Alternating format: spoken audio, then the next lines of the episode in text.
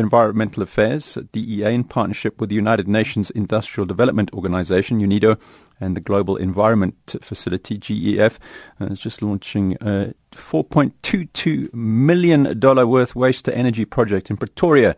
The objective is to promote and accelerate the adoption of biogas as a complementary energy source to contribute to the South African energy supply mix.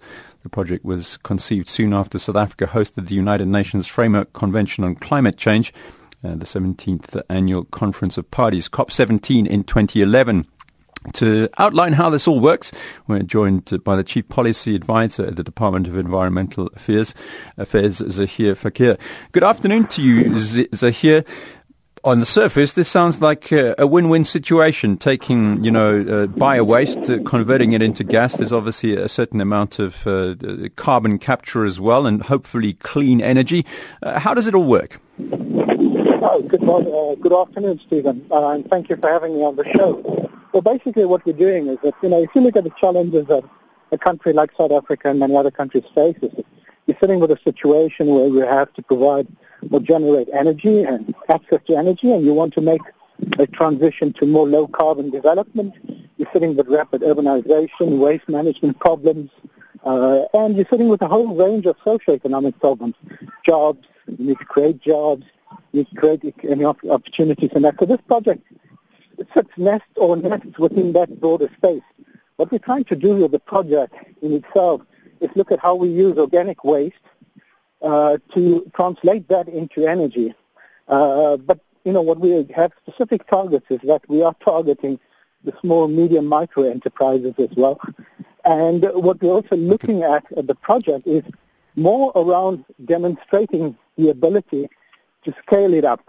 So the GEF funding, uh, and the funding is co-financed by a number of other funding.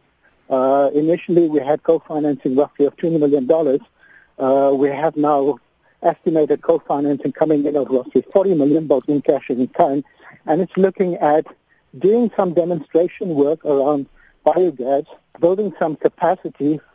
It's looking at also looking at the regulatory framework so we create an enabling environment. Mm. In that way, we can scale up the uh, supply of clean energy.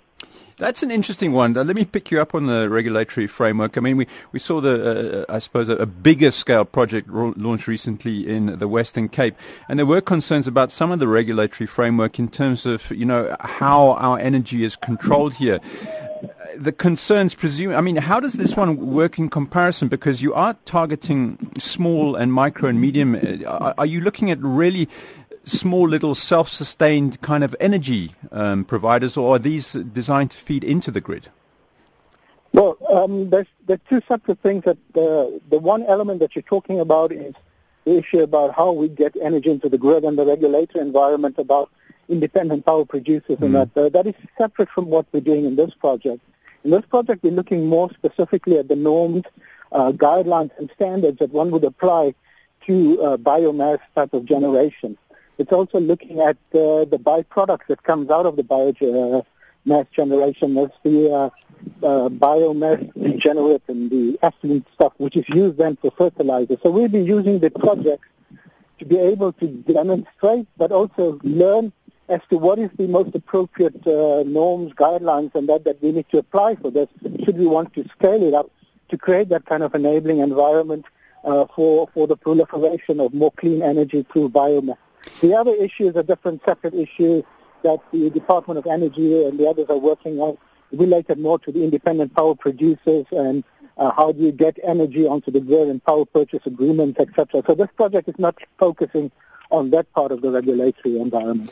Yeah, sure. I mean, I suppose eventually, if it was scaled up, obviously you would then yeah. uh, you would then. Yeah. So so you now. Yeah. So so now, in terms of how you're going to roll this project out, you are experimenting. So have a number of sites been identified, and a number of people and a, a number of collection points uh, been identified that you're actually going to be starting to build things.